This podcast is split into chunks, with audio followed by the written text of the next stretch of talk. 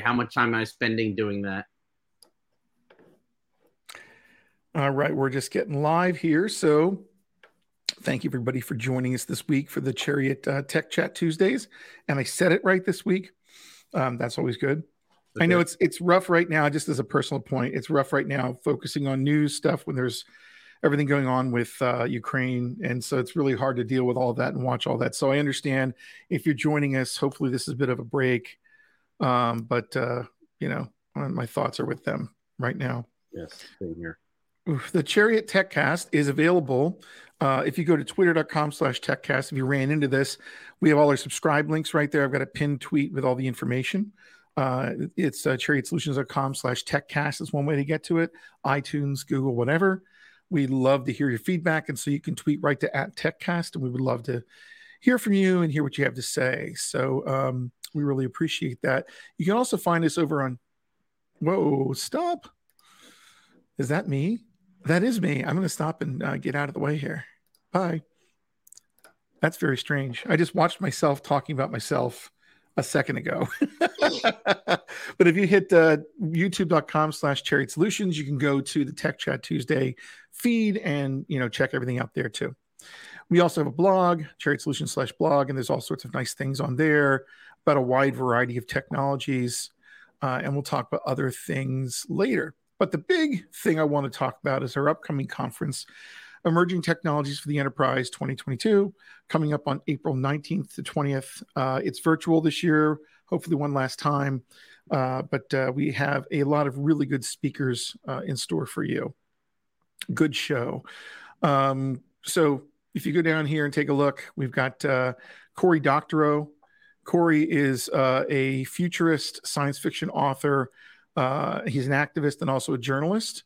Uh, and so he has a podcast that happens every week uh, as well, um, and a daily blog on pluralistic.net. But he's going to be speaking. I'm not sure exactly what his talk is about, but uh, it's going to be a really amazing talk. And then just kind of plucking two uh, two other speakers out, we just got uh, Harry Foxwell. He has an interesting uh, book out there called "Creating Good Data: A Guide to Data Set Structure and Data Representation." So he is going to talk. Um, about that, you know, data focus and such. Uh, and he's a associate professor at George Mason University's Department of Information Sciences and Technology.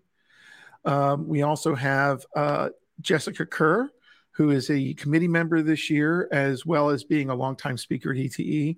Uh, she's a developer advocate at Honeycomb. Uh, she's also done things like uh, Twitch streaming of coding sessions, which is really, really cool. Uh, and she's going to talk about gamification without competition.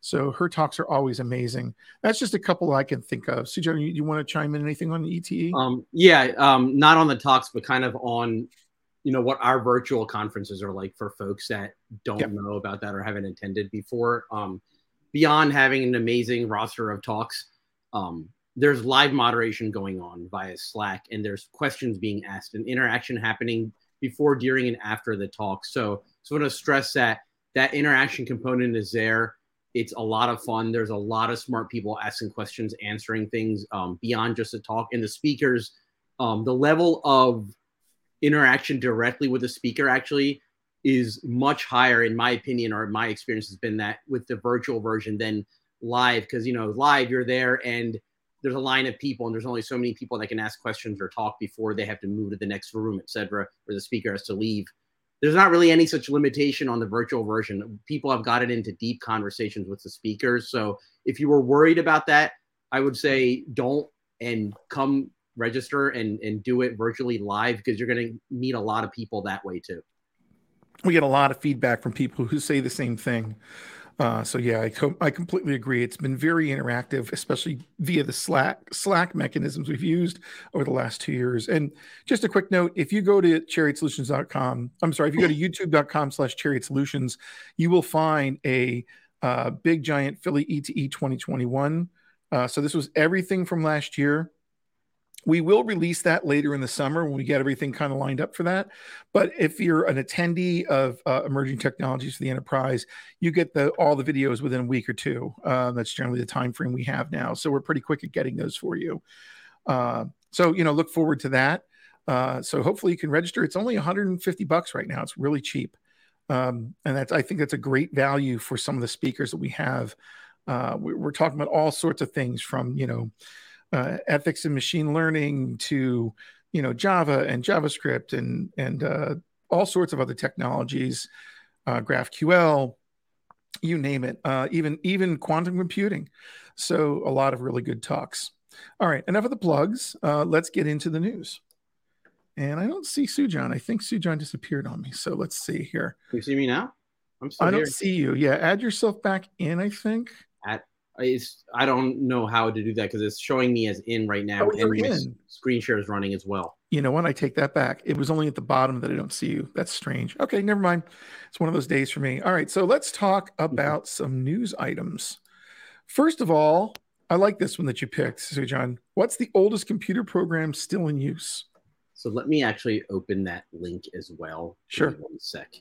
My apologies, but this was a pretty cool page that goes over a number of things that I was amazed at some of the software that's still currently running. Which let me once I uh, highlighted there is uh, some contract accounting software called MOCAS. If you scroll down to that, yep, yep, yep. Um, this government software written in COBOL still running, still being used after I don't know if it was 48 years or you can see on there what the uh 1958. 1958. So, yeah, 48 years roughly, right? Yes. And then no, 46 years. No, it is 48. I'll take that back. Whatever. I can't 40, do math correct, today. 40, yeah. 48 it's not years. my day. Um, That's wild. I should have had this open already. So this is a COBOL app. Yes. So it's still running, right? It's it's still actually being used, which means someone has to be responsible for maintaining it if and when things go on. Like I would love to see what the commit logs or source code version history looks like for that piece of software. Um, all right, now I have the page. So wow. Uh, I guess my takeaway from that part of it is you never know how long something may actually run, right? When you're thinking about long-term architectural decisions, like we want to try out all the cutting edge stuff, the new things, the fancy shiny tools, but depending on the industry, the domain, how how important it is for that to just stable stably work, especially when money's involved. Um, I think it, it, it brings in a whole set of separate architectural and long term considerations that have to be taken into account when you're designing software. Um, so it's pretty amazing. And then they mention um, like some of these are still running on punch cards, like still, which is insanity. I, I, just can't believe it. Um, there's another company that is uh, Spark with filters, it looks yeah, like. Founded yeah. in 1927 uh, water filtration devices um, that is using a 1948 IBM 402 punch card system, still going live today. Um, and finally, Voyager itself, right? So, um, 1972 Voyager 2 was was launched. Actually, no, one was launched in 1972. Then in 1977, Voyager 2 was launched, and you know these they have three redundant sets of computers in there for flight data computer commands etc anyway you know that basically made it beyond the solar system right so um, outside of our heliosphere outside of the influence of the sun amazing that that was still running and working so you know not things that we consider day to day when we're writing software like is radiation going to affect my software you know how do i make sure that this runs in a way that you know the whatever the defect rate or the number of times something happens is like one in one in the hundred millions or something extremely low. It has to be like you know 10 nines, 11 nines sort of uh, uptime.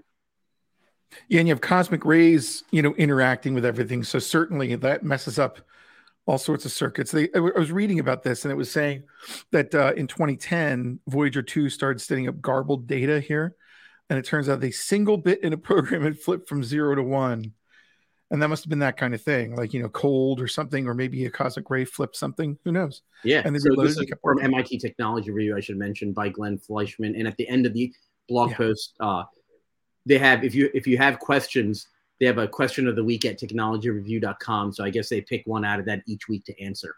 Oh, that's fun. That is fun. You know, I was thinking myself, like, I don't know if you could think of some cases where you were dealing with really old technology, but um, one of the first things I did when I got out of college, I worked at a, a consulting firm about two years out, and we were using this old tool called Power Builder, mm, if you remember that. Mm-hmm. And uh, it was like a 3GL, like graphical desktop application development tool. And what we were doing was using a using DDE, which is like a communication on Windows to communicate with other Windows programs, to talk to a 3270 terminal to screen scrape old CICS COBOL code to then present it as a front end in Power Builder desktop tool. And I thought that was crazy then, and I still think it's crazy now. But I'll bet that stayed there for years. And yeah. uh, another one was how about this one? Back in I think it was the mid to late, probably late '90s when the internet was starting to become uh, actual like you know servers that did stuff like Amazon started doing their work and people started doing e-commerce. I did a Netscape Livewire app, which at the time Netscape wrote server-side JavaScript. So you would like write database connections and stuff in JavaScript like you were writing nowadays Node.js. And I found that thing in the mid 2000s still working. So on an old Solaris machine. like, yeah. wow. I, I, actually have a lot more to say about this topic, but in interest of time, we'll have to move on. Mm-hmm. I'm an old timer, man. Give me my old time. Me too. my uh, rocking chair out. I wanted to point out this is more just kind of a usability thing. Um, Mozilla just announced that they redid their website. I know it's always a thing. You're like, okay, great, you redid your website, but one of the things I didn't like about Mozilla when you went to the documentation was all these little side things would slide up as you were researching. So you can never really find anything um, without scrolling all the way to the back of the top of the page. They spent a lot of time reskinning it, making it look a little nicer, nice, clean fonts. Dark mode. Um, dark mode, which I still like light mode because my eyes hate the contrast. But that's just me. They've really kind of organized a really quick access to all their references, which I think is great, and all their guides. Um, they have a nice big search in the beginning that's uh, nice and clean. Um, one thing they also did was they cleaned up the compatibility matrix to make it uh, just on the outset. And of course, I lost mine. Let me see here. I mean, for those that don't know, like Mozilla, MDN, like they're Thank kind you. of the de facto source of information for JavaScript, JavaScript APIs, browser specifications, um, a lot of stuff. Like, you know, I can't tell you how many times I, I rely on these resources. Yeah, all the time. So if I grab like uh I'm gonna take a guess here. Big six big int 64 array. So yeah, here we go. So they've really cleaned up the browser compatibility. So if it's currently supported by a browser, then by default it gets a check mark. And if it isn't, it has an X. And when you click on that thing, it gets into the actual version in which it was begun for support, which I think yep. is great. So much yeah, quicker. I used to use a website. I don't know if it's still maintained. Like it, I think it's called Can I Use? Yeah, um, yeah, yeah. It would tell you like which feature was supported at what level by which browser. Yep, that's a really useful one too. I'm glad you brought that one up. Can I use? That's another one where you like, you know, the audio tag. Oh, that's still um, a, so that web page is still a thing. Nice. It looks like it. I have to double check, but I think so. Yeah, yeah. All the version numbers make sense. Cool you know cool. Anyway so yeah can i use.com is another alternative to that that i'll have to throw in there. So that's kind of cool too. All right neat. All right um now i threw this in because i have a couple of javascripty kind of things to talk about. Um, and this was uh, a little earlier but someone tweeted it recently. Um, kent c dodds i think kent c dodds might have dropped it somewhere but javascript know for react it's his article. And i'm going to sneeze. Hold on Okay, that's better. Um, JavaScript to know for React.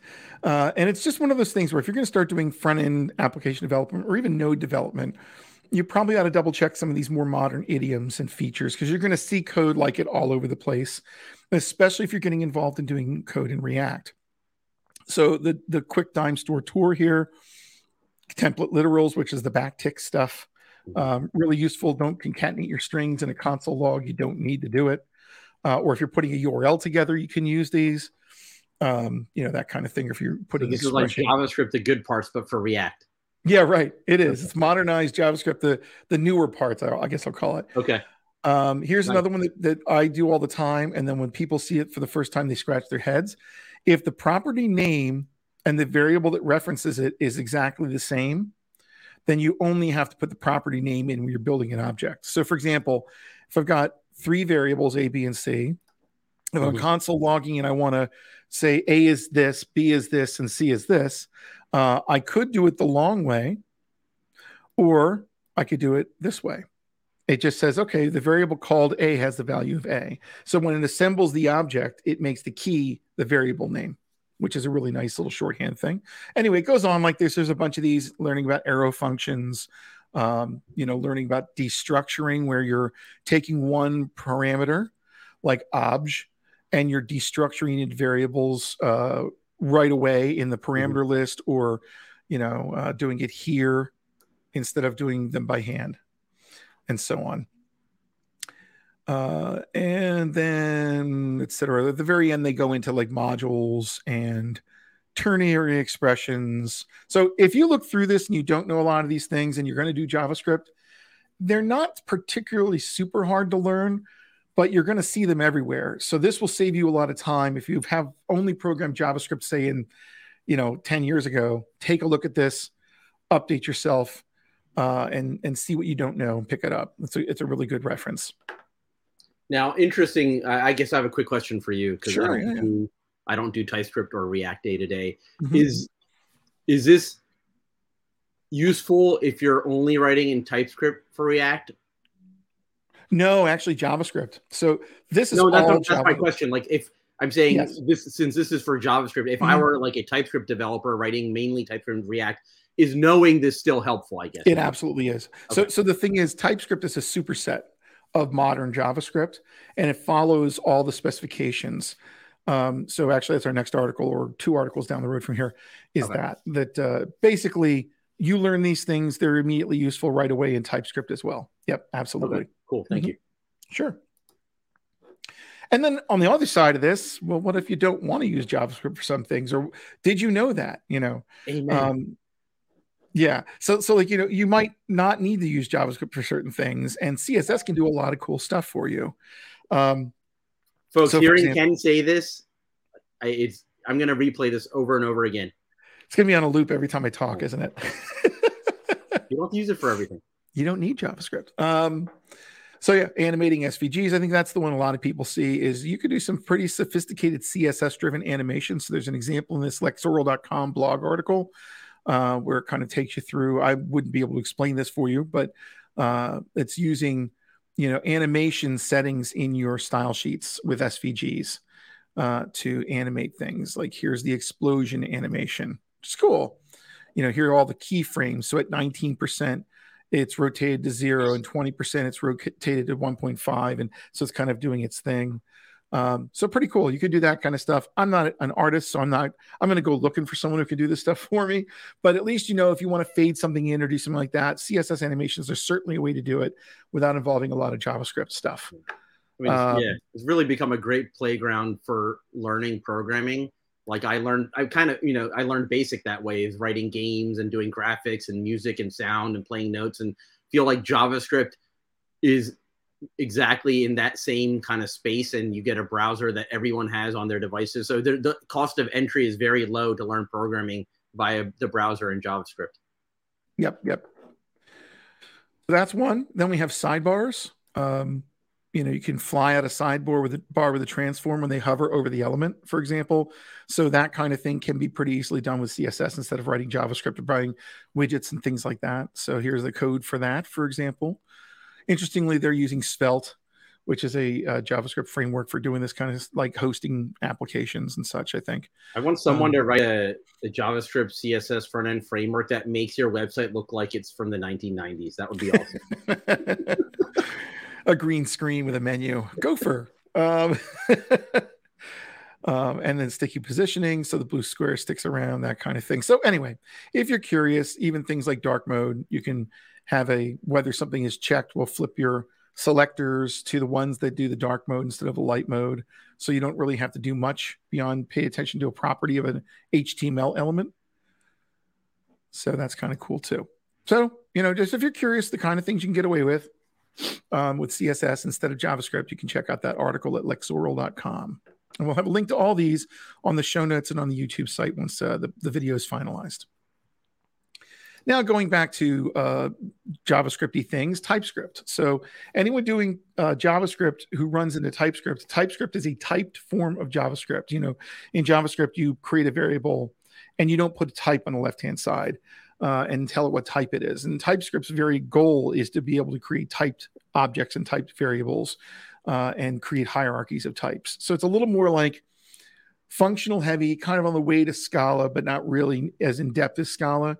In the end, it generates plain JavaScript for you to run. So it's it, it has a compiler that compiles it into JavaScript. Well, TypeScript is just uh, gone to 4.6, gone to plaid, so to speak, in Spaceballs terms. Uh, but uh, so there's a, a, number of features uh, that they put out. Uh, some of them are kind of odd to me as a programmer. For example, allowing code before super in a constructor. Someone must have railed against the fact that you can't, you know, when, when you create an inherited class, normally you would call super first and then do your other code. And I know Java is the way that works that way. And JavaScript probably, I'm not sure if it works that way by default, but bottom line is it's usually not before the super call. They're allowing that now. Yeah. Um, so that's one. There's some other really kind of esoteric things. So, for example, um, destructuring arguments in certain conditions. So this is like this is the kind of code TypeScript has. You create types, and that's called a discriminated union type, I believe. So you've got yes. action can either be an object with the property kind with the string constant of number of contents, and the second parameter is payload, which is a number, or the kind can be string contents and the payload is a string. So I don't know why I would write something like this, um, but let's say you would. Um, the way TypeScript used to work is you still had to access it by passing the type in.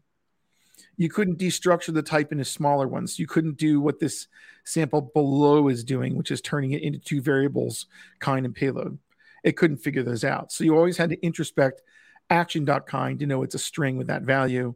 Uh, and you always had to access access.payload to get it as a, t- a number or a string. So they've done little things like now you can destructure and it will let you work with the types natively when you access the destructured variable. So it's stuff like that. Um, so a lot of small things, a lot of esoteric things. Um, let's see here. Was there anything else that's specific? Probably nothing that if you haven't done TypeScript before, you would understand as we're talking through this quickly. But um, there is one interesting thing. So as and and Miles has another viewer question. So hold on, Miles. I'll, I'll uh, have you do that in a second. So Target ES 2022. This is this is what I wanted to point out when you asked your question about, you know, JavaScript and TypeScript and you know that kind of thing. Um, TypeScript will target whatever version of JavaScript you want to compile it down to. And in the early days of writing applications, you used to see the target as ES5, which meant like JavaScript in like 2010, you know, very, very baseline JavaScript that every browser would work with. But it's been moving forward to more and more modern JavaScript. So what it does is it strips the types out after it compiles and checks everything and lets you run in a browser or in Node.js. If you're running on something like Node.js and you're running a completely modern version of Node.js, you could target ES 2022. And that means you would take the types out and some of the things that are natively available in the language would not be emulated in an older version of the code they would actually be using the current language features, like the at method on arrays, for example. Uh, there's an has own property on object in ES 2022. Um, there's a cause option on the new error feature. These things are only in ECMAScript 2022. So if you use those in TypeScript, it would emulate those through API calls. But if you target ECMAScript 2022, they would just natively be emitted. So stuff like that. Anyway, if you're doing uh, TypeScript, check out 4.6 of TypeScript. And now to something completely different flies. Yeah. So I'm just going to really quickly go over this. Yeah, go ahead. The article if you're interested. But they are obviously been studying flies for decades at Drosophila, which, if anyone's taken like biology class in high school year, they've done stuff with that fly. They've done stuff with genetic engineering on that fly because their genome is so small and they're so easy to put to sleep, manipulate, and wake back up. So you do all sorts of kind of crazy things with these flies. But anyway, they built a virtual reality gig for this fly that's like tethered from something and hanging, and it can still flap its wings, and they can emulate heat sources using infrared. And I guess it has some sort of you know vision through the virtual reality thing, so they're able to basically um, simulate environments and see how it reacts and then and, and track uh, neuronal activity and things like that. So they're able to learn more about the fly. And in that, they found out that, you know, it's a lot more complex than they even thought. And it behaves a lot more like mammals than they realized. So they're a lot smarter than people realize. And we basically every year we find something like, hey, flies are smarter than we thought. Um, hopefully, we, we remain smarter than them. But they built a virtual reality gig for a fly. Like I just find that crazy. So if you're interested in that and want to read up on like that, and I find things like that very interesting because they're the intersection of technology and biology. Take a look at that article. Um, in fact, do I have it up right now? Can you mention where um, the university and, and the, the people involved or who it's from? What's that now? Can you mention the university that did the study? Who, the, who yeah, from? let me fly up to the top of this. Uh, right. University of California, San Diego, Kavli Institute for Brain and Mind, KIBM. Yeah. So I don't know if that's like a secret code, like it's the IBM of flies. Could it be? You were talking about hopefully we're smarter than flies, which I'm not always sure. Uh, we, oh, by the way, we have a question. Um, that I didn't catch. I, I, I it flew by, and uh, there was a question from uh, Huxon Web Dev who asked the first question we had. Uh, what about the performance of TypeScript? Um, so that one, uh, the reason that's interesting to me is uh, TypeScript is just a compiler that turns things into modern JavaScript. So it is no different than the performance uh, of uh, regular native JavaScript, except if you're transpiling to really old versions of JavaScript, you might have non-native code for some of the things that would be native.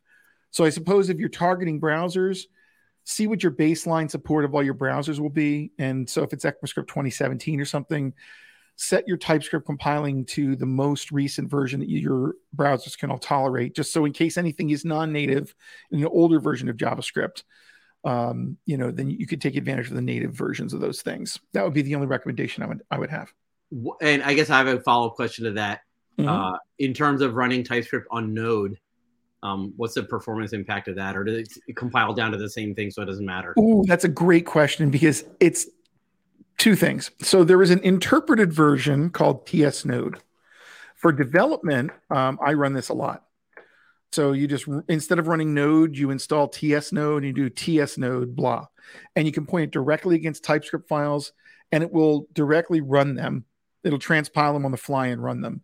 Um, however, I think if you're doing anything, you're going to put in like a, you know, a Kubernetes cluster or something like that, and you really want to run it uh, natively, you would do a regular TypeScript compiling process and run the resultant JavaScript, and oh, then it's the same speed as JavaScript. Yeah, yeah same you. thing. Okay. But I'm and glad think, you brought that up because this is like if you're doing development on TypeScript and you don't want to go through compile cycles to mess with stuff, you could literally fire that up in a REPL and like experiment with TypeScript right there on the fly. Okay.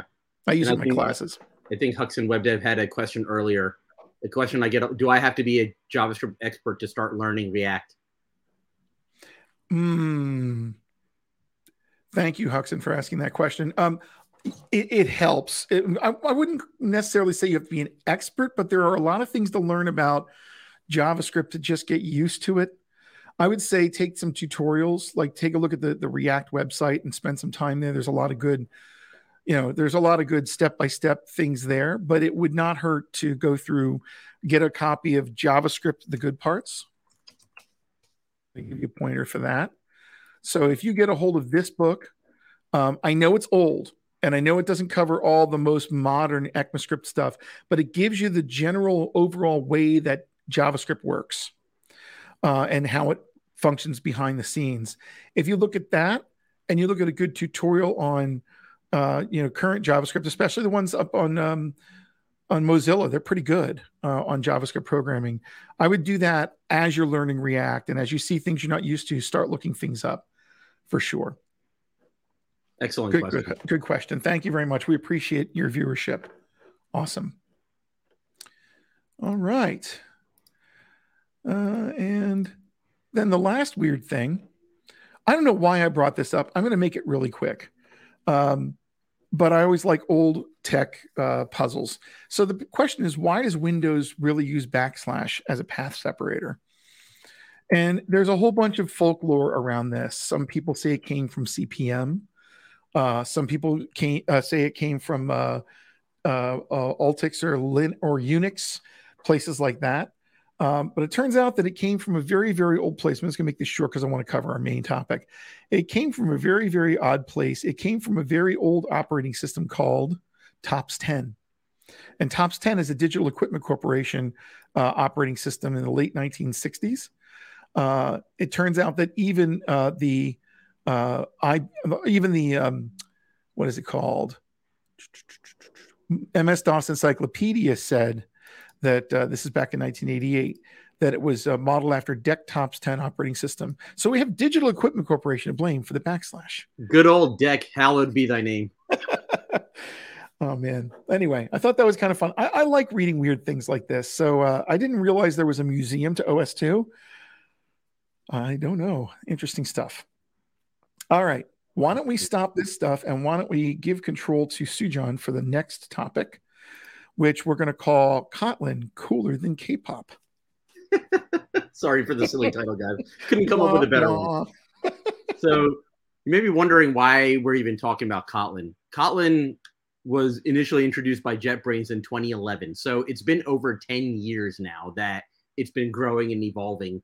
And in 2017, Google put all their power behind it as well to adopt it basically as the official language of choice for Android development and supported by Android Studio as well, beyond just IntelliJ, you know, JetBrains IDE, etc. Um, why are we talking about it now? Well, it's still growing, it's still changing, it's still gaining a lot of, uh, I would, you know, is, is getting a lot of market share out there. So um, a lot of shops still don't use it. It's still a relatively new thing, especially on the server side for folks. In the Android world, it's been around probably strongly for like the last four or five years. Um, but even in Android shops, not every shop has completely moved over to Kotlin yet. So I think it's still timely to discuss. So anyway, um, Kotlin, like I said, has been around since 2011.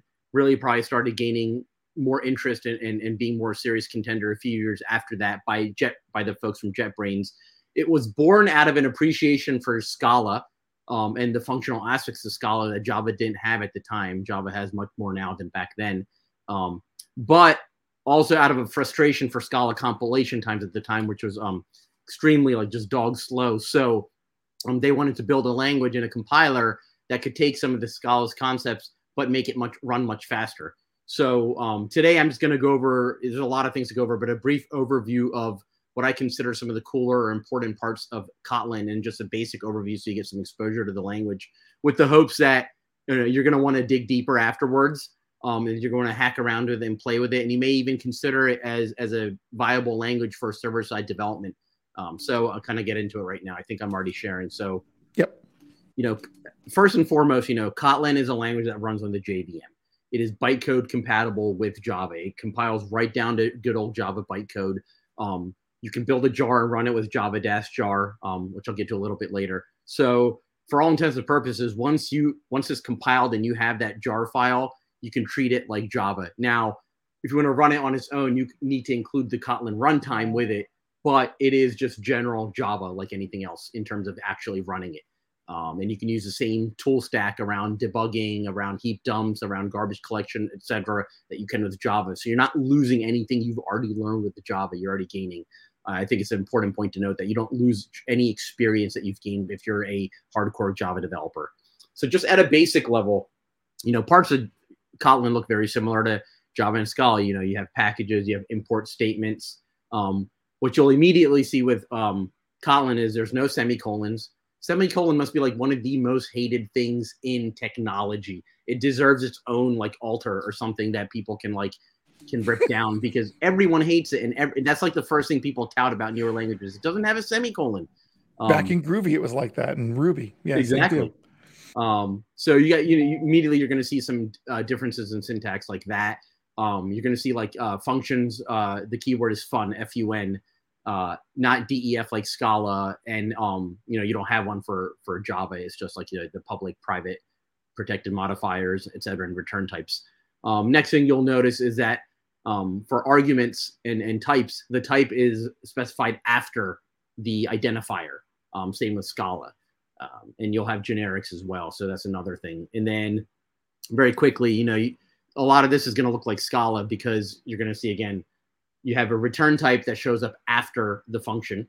Um, you can have single line functions that don't have curly braces, so they're almost like expressions.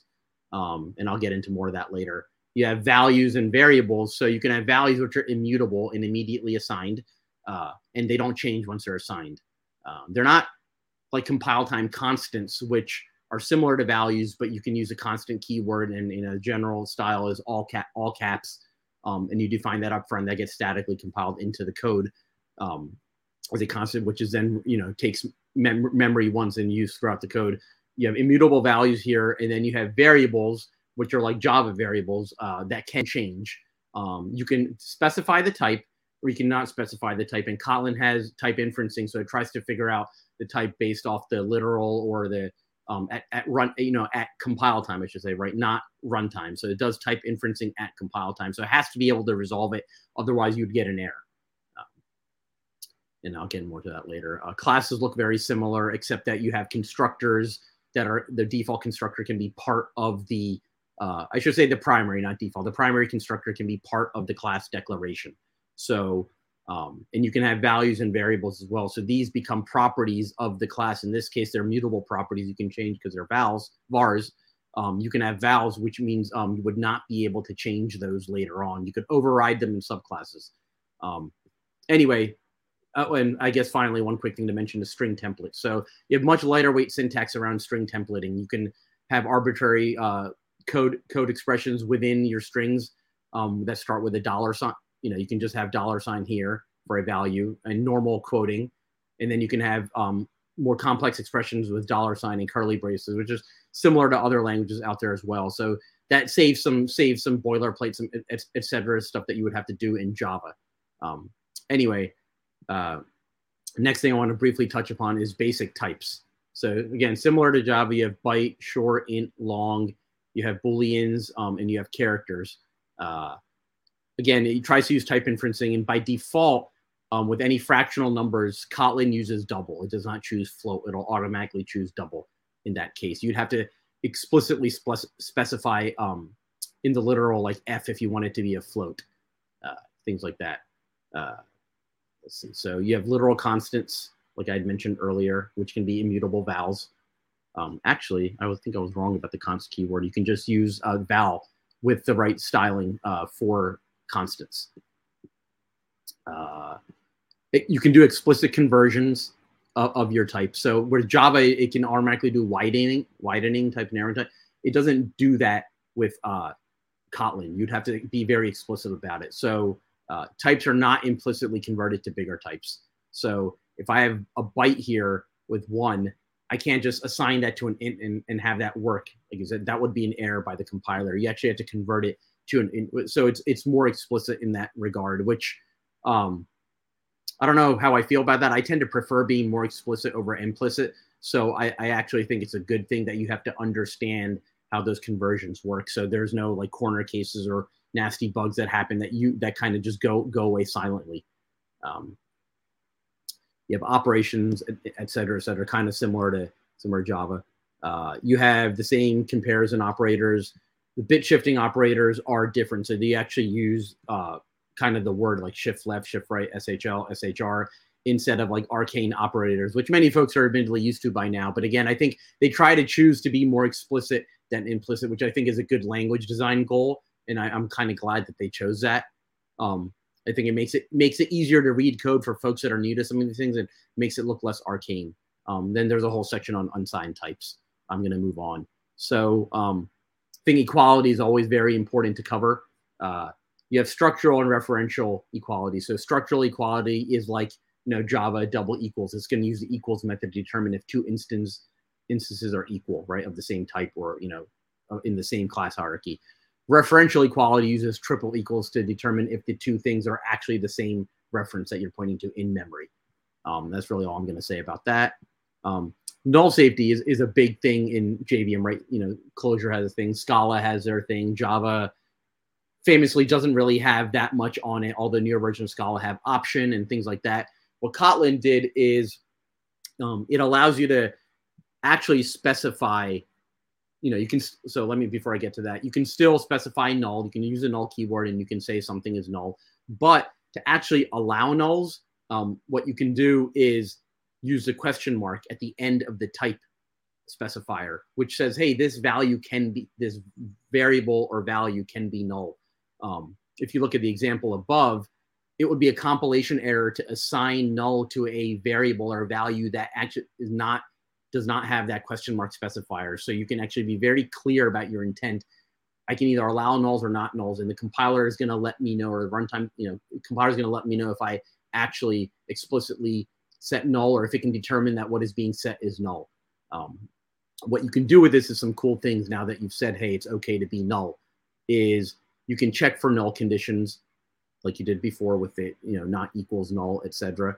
Um, you can do safe calls where you can say, um, here B is a type string, which a nullable string, and you can do B question mark dot length. So if it's null, it won't come back with anything, right? And if it's if it's not null, you'll get a value. So it's like a safe call. And I, if I correct me if I'm wrong, uh, does TypeScript have this?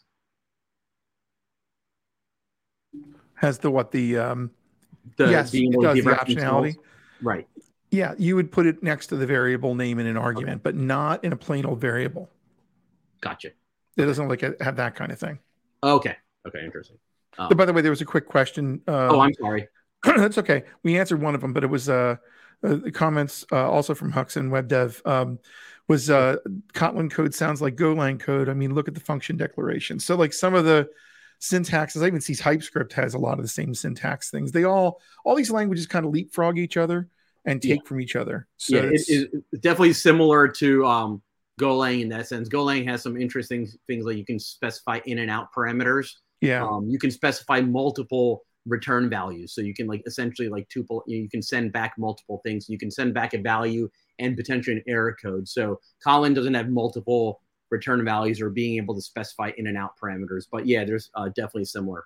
Things. And while we're at it, um, he also said, "Do I need to know Java to work with Kotlin?" I would think you probably want to know the basics. I would say that where Java, you don't have to know Java to learn Kotlin mm-hmm. from scratch. You can absolutely just start Kotlin from scratch. Where it helps to have Java knowledge is like the APIs and the frameworks. Yeah. So like when you get to using um, a framework like Spring or something, and then you want to use some existing J- libraries out there, many of which are written in Java, it certainly helps to have that Java, Java knowledge, be able to drop down to Java, modify Java code, and debug Java code. Class so, paths and things like that too. yeah. yeah.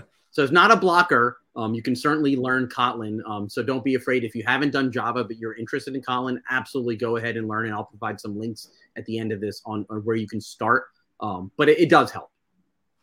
Cool. Uh, all right, and then you can you can even do things like multiple safe calls. So you, have this Bob question mark dot department dot question mark dot head dot so you can dereference potentially nullable uh, variables and chain them that way and still do it safely.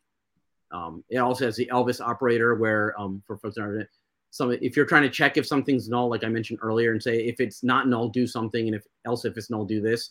You can do that with a uh, this you know b question mark dot length and Nick, which itself is a null safe call, and then you can do question mark colon. Um, so if this is null, it will return negative one. If this was not null, it'll return the length and assign that to L. That that operator comes all the way back from even in Groovy, they call it the Elvis operator. Yep. So so again, more to the point of like all these languages leapfrogging and taking from each other, which I think is a great thing. Yeah. Now I don't know when this is supposed to end. I'm not even close to being done. So keep going. Keep going. We are good. Okay. We're good. Cool. If you got the time, we got the beer. Woohoo. um, there's a double exclamation point operator, which is interesting. So in this, in all of these cases so far, for folks that have done Java, they may have noticed although I'm going fast, is I haven't mentioned null pointer exceptions because every one of these things I've been talking about have been safe invocations, right? You're trying to safely check whether it's null or not and, and deal with it appropriately. So you, you're trying to avoid null pointer exceptions. Well, if you actually truly want a null pointer exception, um, you know, and I can see that being important for data you don't know where it's coming from or dealing with other libraries that are Java, etc. Um, you can actually use this uh, bang bang operator that if it's null, you actually will it'll actually throw a null pointer exception. And I totally forgot to put this in my list of things, but here I'll just mention it here. Kotlin does not have checked exceptions. So if you're coming from Java, you have checked and unchecked exceptions. You have things that extend from exception, which are checked, and things that extend from runtime exception, which are unchecked. In Kotlin, they're all unchecked exceptions. So you don't have to have an explicit try catch block to check to catch that specific exception, which um, I tend to prefer, right? We leave it up to the yeah. developer and the API designer to figure out how they want to deal with it and what they want to do instead of forcing everyone to have to constantly deal with it and bubble it up every time. And to your point, like Spring is also massively unchecked exception free yeah. uh, friendly. So Kotlin and Spring, I'm sure you're getting to that. That's a good combination, I would think. Yeah. Um, now, um, I'm going to get into functions and lambdas next. Uh, actually, I'll get into functions first. and I may I may skip to lambdas after that and come back to classes and data classes. So another another great thing about Kotlin is functions are really first class citizens, like other function and functional programming languages you may have used. So you, I, I think a lot of people in the industry have just come to assume and accept and expect that functions are first class citizens and that you can pass them around like like like you know data almost. So um, again, you'll notice there's a fun keyword. You have the function name. You have the argument list, which can be empty or not empty. Uh, you have the types after the identifiers, and you have the return type after the function. And then you still have a return statement. Um, you call them just like you would do in Java or Scala. Um, your parameters, you can have default arguments, which is nice. So you can specify that the argument has a default value. Um, you can even have the default arguments refer to other arguments within the uh, parameter list, which is nice as well. Um, you can, uh, over, we haven't got to this, but if you were overriding a, a, a function in a subclass, so um, you'll see this here and I'll get into it later, but you can have class hierarchies, you can have subclasses, and you can override uh, parameters as well. So in this case, is default is 10, but you can override that in the subclass to not provide a default at all. Um, you can have named arguments um, as well. So you can refer to them that way. So here I have, you know, same thing I did before, but then um, when I'm refer, sorry, I was looking at the wrong block. So here's your argument list, this reformat function. Um, this is going to sound very, very familiar to folks that are familiar with other languages, but this just kind of shows like, hey, why is he calling this stuff cool? Um, because when you're coming from Java, a lot of these things were newer or novel um, so things weren't available for Java developers. So a lot of times they were kind of salivating at other languages or newer languages, like, hey, I want this too. Now Java has improved by leaps and bounds since what I'm talking about, but um, there's still a lot that Kotlin has that Java doesn't have yet. So you're able to um, refer to arguments by by name, which um, when you're when you're building DLS DSL type-ish things or just trying to enhance code readability for longer parameter lists, one question why you have a long parameter list is it really necessary or not. Um, so this allows you to make things a lot more readable. Uh, one thing to I think quickly mention here, and then I'll move on, is uh, the unit return type. So Scala has this too. So if you're thing with functional programming languages, you have functions that produce side effects and functions that don't produce side effects. So a function that produ- produces a side effect means it's changing something, right? It's changing memory or it's changing um, is sending something on a socket or is writing something out to standard output. So it's doing something that changes, for all intents and purposes, memory or the state of the program in a way, right? So, um, but a function that does not do that, does not output something, does not change memory, just returns a value. Um, it, it is called side effect free, and you can denote that by having the return type as unit, meaning in this case, this um, it's funny because I would not this is a bad example in my opinion. I think it's worth it. I would not use I to me doing something to standard out is sending is changing state. It is it's not side effect free. It's actually producing a, a side effect. Um, Output stream mutation. Yeah. Addition. So, you know, I, I get we can talk about this more later, but uh in, in, in for Kotlin, right? If you don't return a value that's useful, use unit, right? Um, and that can produce side effects. I may not produce value. Whereas if I'm just saying like, hey, compute the the square square root or something, you pass in value, get the square root out. To me, that's side effect free, but it's producing a value. Um, so side so units are for side actually units are for side effects. I think it's flipped that around. Um, so this is producing a side effect, but not returning a value. Um, this I've been up since 6 a.m. this morning. So, um, so you return unit basically, or, or it has a unit quote unquote return if it does something internally that yeah. could change state or a side effect or something. Correct. Whereas yeah. if it's a pure function, you wouldn't return anything. Or we return the value you, return, that you yeah. want. You return I, am sorry for confusing all our viewers. I, to, I welcome to the club. yeah, yeah, yeah, yeah. I get it. Yeah. So unit is when you're doing something but not returning a useful value. So it's like, hey, I produced a side effect, like print line, right? It's writing something standard out. Um, whereas if you just have a value to return, then you provide the return type. But in those cases, you're the the idea is you shouldn't be producing other side effects, right? Um, now where where you kind of where you kind of bend that rule is logging, right? Logging is is a side effect, but you want to log certain methods. So maybe but you know you cleanly leave certain functions without log statements but the thing that's calling it logs out the value so that your side effect free functions don't have logging statements in there but that's a discussion for another day um, you can have single expression functions as well without curly braces um, and variable argument lists okay i'm going to quickly go over classes because this is going to be familiar to a lot of people but again you denote it with class um, you can have either a constructor like this or you can specify actually constructor so if you have multiple constructors, you have to use the constructor keyword in Kotlin to specify the secondary, tertiary, etc. constructors. Um, your primary constructor can be actually right right after the class name, um, and you can have uh, things here. You can also have uh, values or variables, so you can specify something mutable or immutable. Um, you can have um, you can't your constructor in this case you'll be like well where do i put the body of that constructor you can't have a body in that case and what you what what you do do is you have property initializers and initializer blocks, and they execute in the order that you see them here before anything else um, happens in the class. So uh, if I were to instantiate init order demo, it would run all of this first, essentially as part of this init order demo constructor. Feels like a uh, very Scala-like in that regard to me, but I'm not deep into Scala. Right. it, it is, yeah, it is. Um, yeah. you can have immutable, immutable variables, so vowels and uh, variables again. Right. Uh, you can have secondary constructors. So I have one constructor here, like here, the, there's a automatically a default nowhere constructor that gets generated by Kotlin, even if you don't specify it for interoperability with Java and things like Spring, etc. Um, but in this case, it's the constructor specified after the fact. So you have this here. So if the class has a primary constructor, each secondary constructor needs to delegate to the primary, just like before. So you have to call by using this. Um, you don't, and I get you don't have to use a new keyword. That Kotlin does not have a new keyword. So to instantiate a, a class into an object, you just do something like this. You just call the class with the parameter list for the constructor. Okay.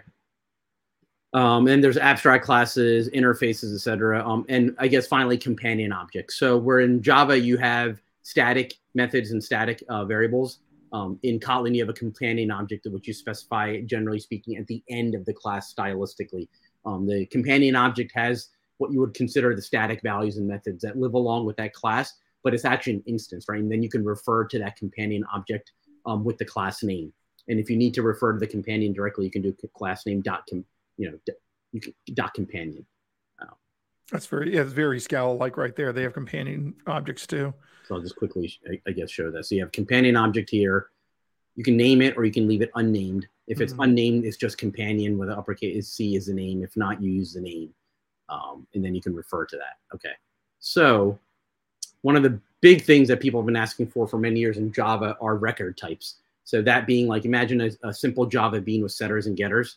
Um, in Java, you have to specify the setter method, you specify the getter methods, you have to specify equals and hash code and toString. We all know this that have come from the Java world. You know, in Scala, you have case classes. Java 16 and up, you have record classes now which do this as well. Java in Java 14, it was a preview feature that you could enable with a compiler um, command line option. But in Java 16 and above, you have record classes. Um, with Kotlin, you have data classes. So they're immutable, um, basically immutable data structures. So you specify your properties here like you would with a normal class and constructor, but you have the data keyword.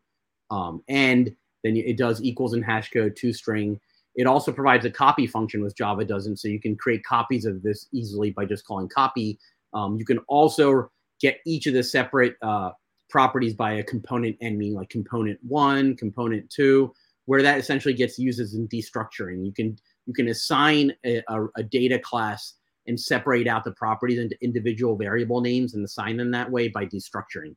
Um, again, you can have uh, immutable and and you can have mutable variables in the actual class. Now, what happens here? So you have a data class person, you have val name saying I have an immutable name, which is a property of person. I also have a var property, which will generate setters and getters, right? In the case of value, it for uh, for properties that are only values, I didn't mention it earlier, it only generates getters. Um, for variables, it generates setters and getters. Um, however, anything specified outside of this parameter list here um, argument list is not part of the equals to string hash code, etc. It is just part of that class of separate data, but it doesn't get considered for equality um, things like that. So that's an important point to note. You can copy them, and like I mentioned earlier, you can destructure. So if I have name and age, Jane, I can destructure that into separate name and age um, things, which can come in handy when you're doing things like, you know, in this case, printing things out, or you're sending data back to another API you don't control that doesn't accept the user type, but you have to separate it out, or to create an instance of another type um, for for compatibility. Uh, so that that's like a big thing where there's a whole swath of code that kind of gets thrown away if you can use data classes and ensure immutability there. Um, we have a question that came up real quick. Sure.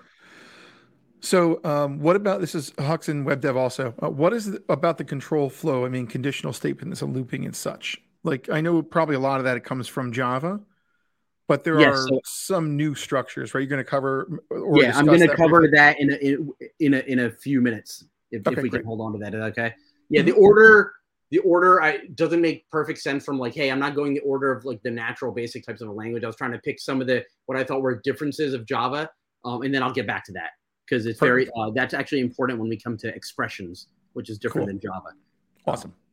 so what I was saying earlier about functions being first-class citizens in Kotlin, um, where you can essentially pa- assign them to variables and pass them around. So in Kotlin, you can have higher order functions. A higher order function is something that re- is a function that can either accept functions or return functions. So you can actually create new functions.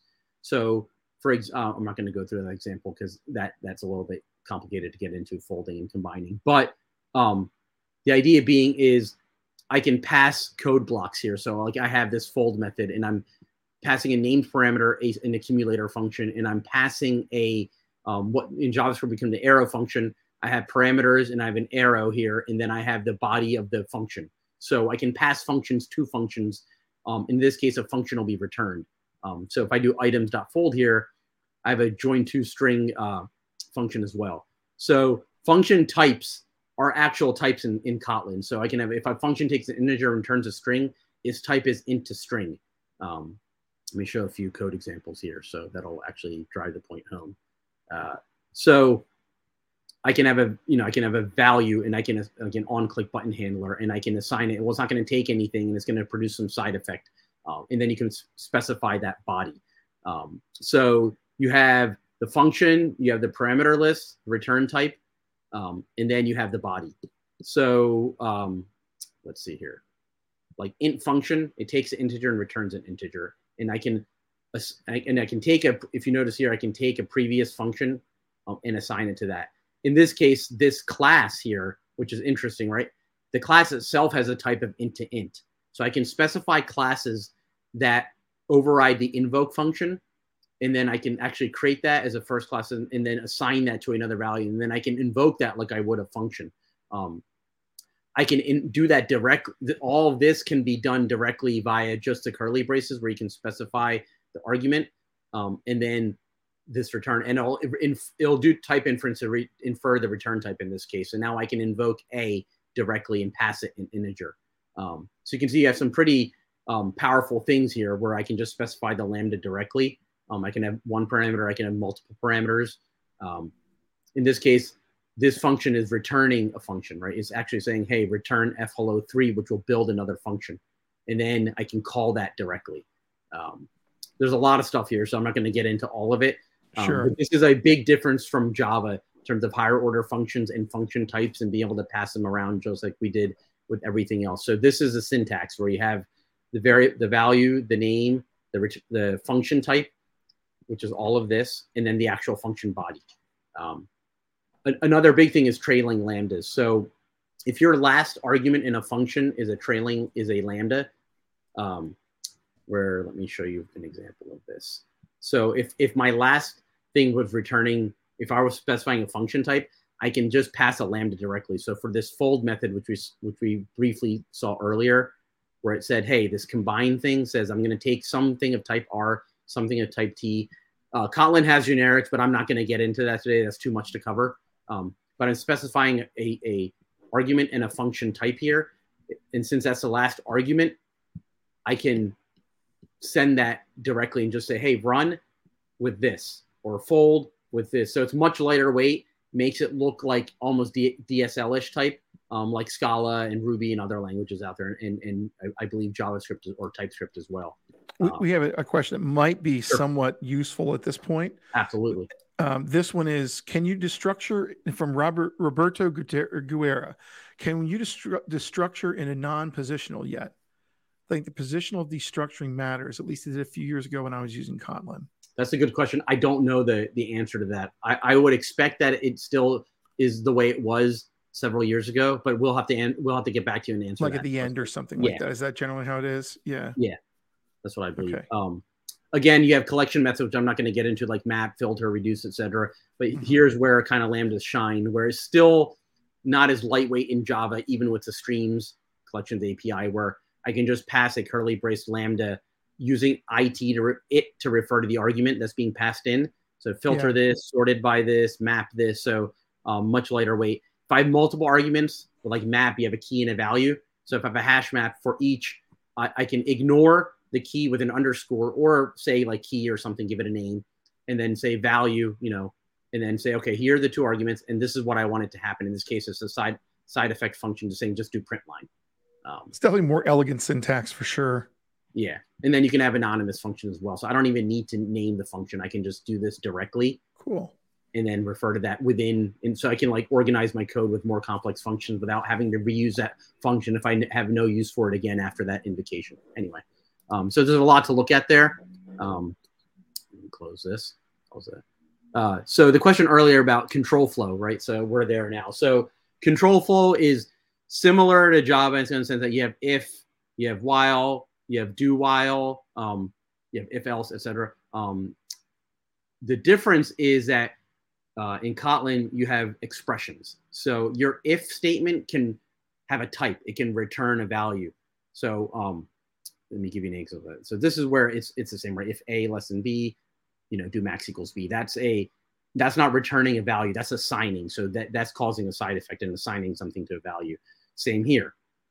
Um, here is where it's used as an expression. If, I, if A is greater than B, give me back A, else B. Now I'm assigning this statement, or this expression, I should say, to val max. So in this case, it's an int. The type of this expression is int. So it gets resolved to int by the compiler and returned back. And um, basically what that does is it saves boilerplate code of having to first separate that out and then put it to somewhere and then assign it somewhere else. I can now have uh, one line expressions like this, or I can have a function where the, the body of the function is just conditional, right? Because a conditional is an expression and that you can return the, the result of this expression, um, which makes things quite nice. Um, I can do cool things like this too, where I can have some complex code where I have if A, B, do some side effecting stuff like print something out or log something or write something out, but hey, return a value too. So then it, this gets assigned to max. Now be careful with stuff like this. You don't want to get too complicated to do a lot of things that make it hard to debug later.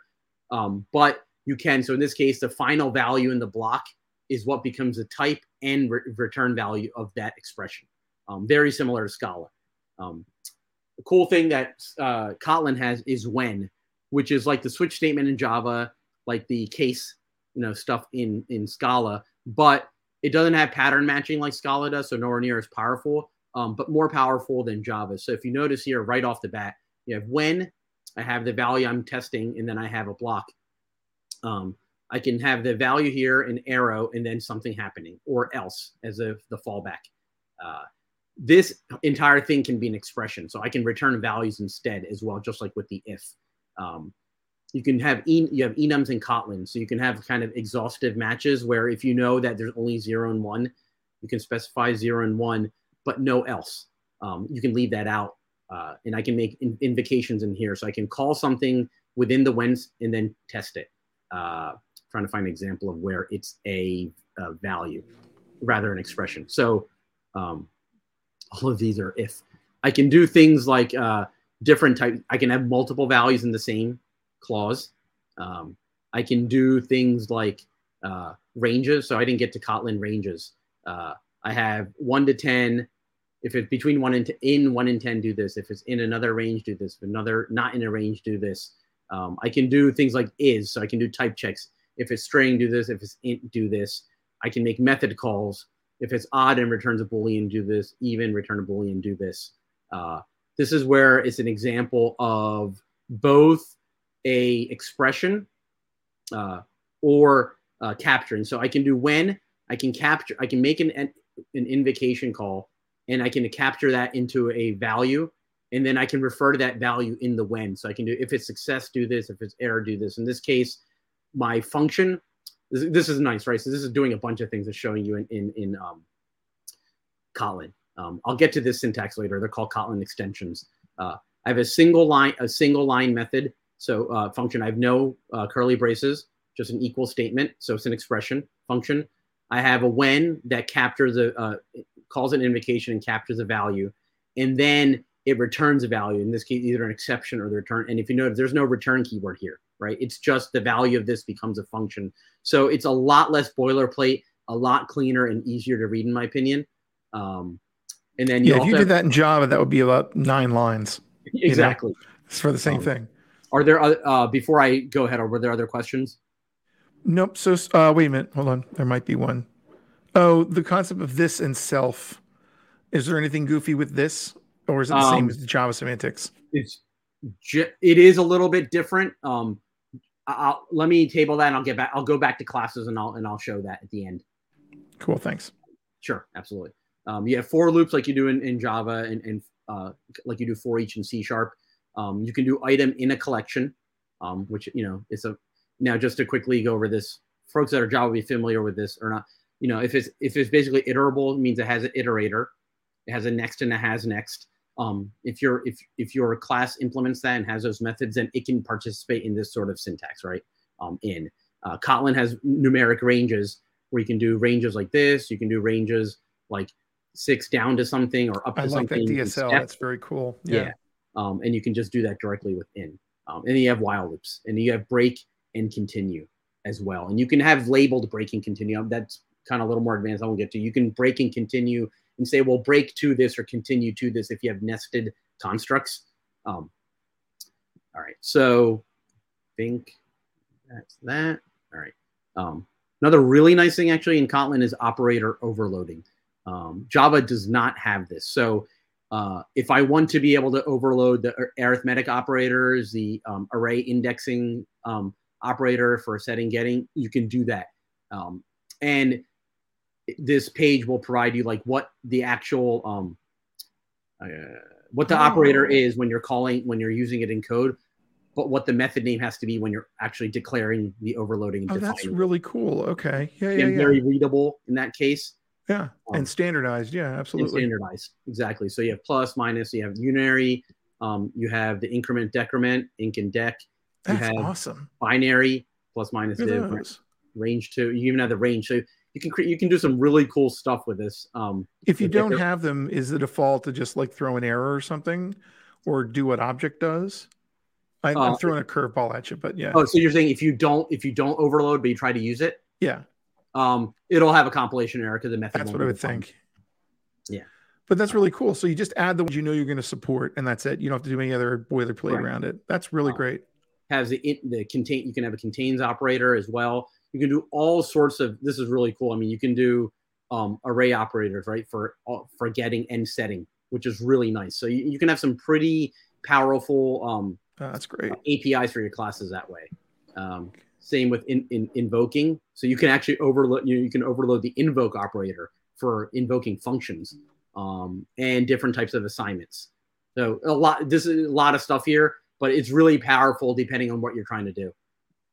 Um, know, let me just see. Okay, yeah. So I'm on my last topic um, right now. There's so much more to Kotlin, but I think I was trying to hit some of the heavy hitters. So extension methods. Um, if you want to be able to add methods to a class post facto after the class has already been defined or it's a class that you didn't provide and you're using from a library um, you can do this syntax where you have function you have the type right that you're talking about the, the thing that you want to extend dot the function so in this case i'm adding a swap method to mutable list of of of type integer right for the generic integer and now i can that is um, cool kotlin has list built collection builder methods um, which you can get, get into if you look at the, the documentation. But now I can call swap, right? So um, this is called the receiver type. This is called the extension method. Got it. Excuse me. Um, That's really static, cool. By the way, not at runtime. That's a very important point. So okay. they it, it, looks at the static run, uh, the static compile time type, not the runtime virtual type. So like if I, you know, with polymorphism, your runtime type may be different than your uh, compile time type. Like if I have shape, well, it may be a rectangle, but the compiler is going to think it's a shape. So it's going to look at the compile time static type, not the run type, um, which this example demonstrates. Um, but again, in this case, I'm extending um, the shape class and the rectangle class with their own get name methods after the fact. Now, here it looks a little silly because I'm also defining the class here. Why didn't I just put it within the class itself? This is a case where you don't you don't have control over this. You'd have to imagine, right? Um, and you want to add something to it, um, so you don't have to keep passing in a class instance and calling it separately. This way, you can just call it directly. So things like extension methods and operator overloading um, can make your code a lot cleaner, can make it a lot more readable, and allows you a lot more flexibility in building APIs, in my opinion, um, when you're interoperating with other other APIs and frameworks out there. Um, uh, you can even have a nullable receiver, so you can have a, like this any toString, and you can check if it's null, return null, if not, return toString. So you can check for null safety within the within this extension method as well, which is pretty cool.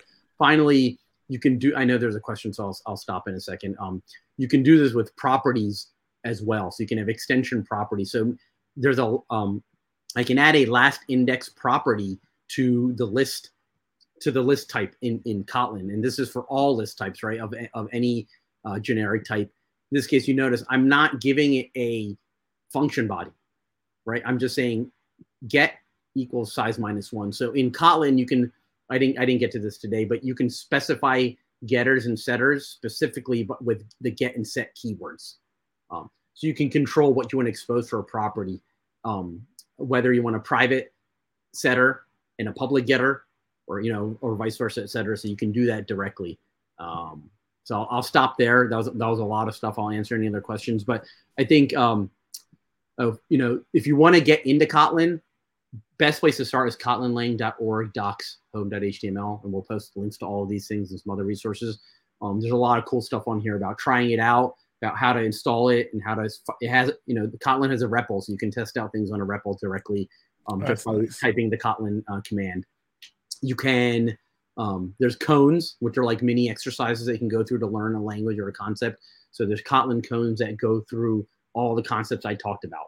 Um, and you can learn that. Um, you can play with that online or you can do it on your own. So there's a playground it provides um, like this. Um, you can use either IntelliJ IDE, or you can do it right in here. So there's an entire thing here, the exercises here where you type it, and then here's a description or explanation of what's going on. So really great way to just get started if you want to get your feet wet. Um, uh, I like the show answer upside down. That's really cute. yeah, yeah, right. like the old comic book things, you know. um, right, and then I, I guess finally, you know, the, the Kotlin I mentioned earlier. Kotlin compiles down to Java. It's just a Java jar. Anywhere where you can use a Java jar, you can write Kotlin, produce a jar, and compile and run it. So um, you really can do a lot of stuff that you can do with Java. You can use Kotlin and Spring Boot.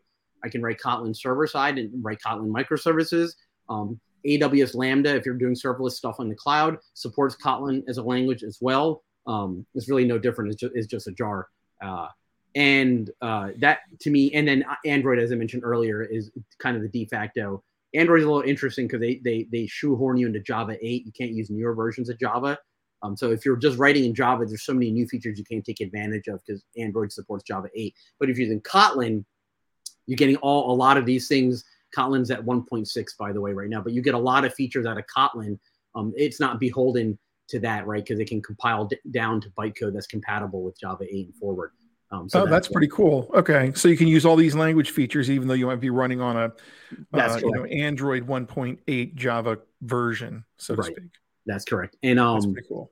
IntelliJ, if you're using IntelliJ and if you're like, hey, I wrote this piece of Kotlin, well, what does it look like in Java? Or if you need to understand, if you're a Java person, understand how it works, um, you can decompile down the you can show Kotlin bytecode. You can also decompile to see the Java code that it would produce um, and it uses a open source library. Let me just put the link here. Uh, give me one sec. Uh, thanks for bearing with me, guys. Uh, mm-hmm. Fernflower, which is what IntelliJ uses as well to do the decompilation. So if you're interested in how that works or what it's doing be- under the hood, take a look at the decompiler here. So kind of uh, give credit to them. That's pretty cool, and that's actively maintained. Um, finally, two things is JetBrains has a great channel as well, and they have episodes. They have a good video, JetBrains Connect. It's episode four. We'll put the link to it. Why Kotlin with Bruce Eckel and Svetlana Isakova. Um, those who know Bruce Eckel know he's he's an, you know, I think has he spoken at ET before? He has. He's speaking this year too with. Uh, oh, yeah, awesome. James Ward and Bruce Eckel are both uh, going to be there. Okay, that's awesome. So, you had a great video on why would you choose Kotlin. I highly recommend watching that. Um, finally, we have had Kotlin related talks at ET in the past and people that we invited to speak. So, um, if you were to, this is a search on Kotlin, um, where I search for Kotlin. If you go to the Chariot Solutions YouTube and search for Kotlin, you'll see talks that are uh, have talk about Kotlin. And it, the search actually is fun, interesting. It searches comments in, in in the discussions as well on the YouTube video. So you may get some things that are where the talk is not about Kotlin, but someone asked about it or there was a discussion around it. Um, I didn't realize how much how much of a discussion some of these videos had, Ken, after the fact on the YouTube comments. They're pretty interesting. It's nuts. Yes, we appreciate them all, and they're great. Uh, we have some really really good viewers that ask good questions. Um, so For yeah, um, I highly recommend people to take a look at Kotlin, give it a spin, play around with it. Um, I, I especially if you're like on that fence of well do i want to stick with a jvm do i want to move away from java? And you haven't looked at this take a look at it. It may it may change your opinion about that whole ecosystem. All right great. Okay so let's uh, i guess uh, kind of wrap up here. So um on my end let me see if i can share back on my screen here. Thank you miles. Uh okay so then just to kind of finish this up, uh, just remember uh, if you if you like the show, head over to twitter.com slash techcast if you want to know how to subscribe to it. You can certainly like and subscribe on YouTube, which is the easy way if you consume things there, or if you have a podcatcher and you want to listen to the show. This one was definitely not a listen to show, right? This is definitely a let's look at the video. But uh, but we have a lot of them where we just debate things and talk about news, and they're great to digest while you're driving. Um, so that's certainly you can grab it from you know your regular podcatcher, whatever you use for it, and that's all the information there. Again, check out our blog, check out our YouTube channel, but just remember also if you're looking for a gig and you like working with uh, people who are challenged all every day by technology enjoy learning new things as you saw from sujan with with his kotlin talk and me talking about all sorts of obtuse typescript things um, you know certainly we we apply technology to solve problems every day and we are always looking for good people. So the, head over to chariotsolutions.com slash careers and take a look at our open positions. Um, you know, if we pop at that right now, we're we're, we're aggressively growing and, and hiring. So, you know, for yep. back end position, Java, Python, Kotlin, Node.js, Golang, Clojure, we're hiring for mobile, iOS, Android, again, Swift and Kotlin, um, data engineers, uh, front end React, Angular. So please take a look. Definitely check it out. All right, that's it then. So thank you very much for hanging in with us. I saw the I love the engagement we had this time. We really appreciate it. If you want, you can hit us up on that Twitter uh, at TechCast if you'd like to post a comment for later or encourage other people to subscribe. We always love getting more people watching our show. Uh, and certainly you can hit us up in the chat anytime you want to ask a question during the show. We will uh, pay attention to that and try to answer it the best we can. And so I, we'll see you. Yeah, go ahead. Oh, just quickly for the two questions mm-hmm. the person, uh, one person asked. So um, yeah. Kotlin still has positional based destructuring. They don't have name based destructuring, and they don't have plans on doing that. So the position matters um, for the arguments on the uh, for the parameters you specify on the left side that you want to assign to. Has to match the order. Um, and actually, I will I will respond regarding the this keyword and it offline because that's just a, a longer conversation. Right. The other the only other one I was just uh, just asked was uh, mm-hmm. also from Huxon. Can we write Kotlin code in Visual Studio Code? Is there any useful uh, extension? Um, I can't say that for 100% sure. I haven't done it, but I'd be very surprised if there wasn't heavy Kotlin support in that as well, with like a plugin that um, handles it and does linting and compiling, etc. So I, I, I will I will find out, um, but I would assume it does. And a quick search right now will uh, tell me that. Yeah. Um, okay. Cool. All right. Well, that's it. So we will see everybody in two weeks uh, with our next topic, which we are still trying to figure out as we usually do. But uh, if you have any ideas for show topics, please, again, put them out there. We'd love to hear them. So uh, for the TechCast and for Chariot Tech Tuesdays, I'm Ken Rimple. I'm Sujan Kapadia. Have a great week.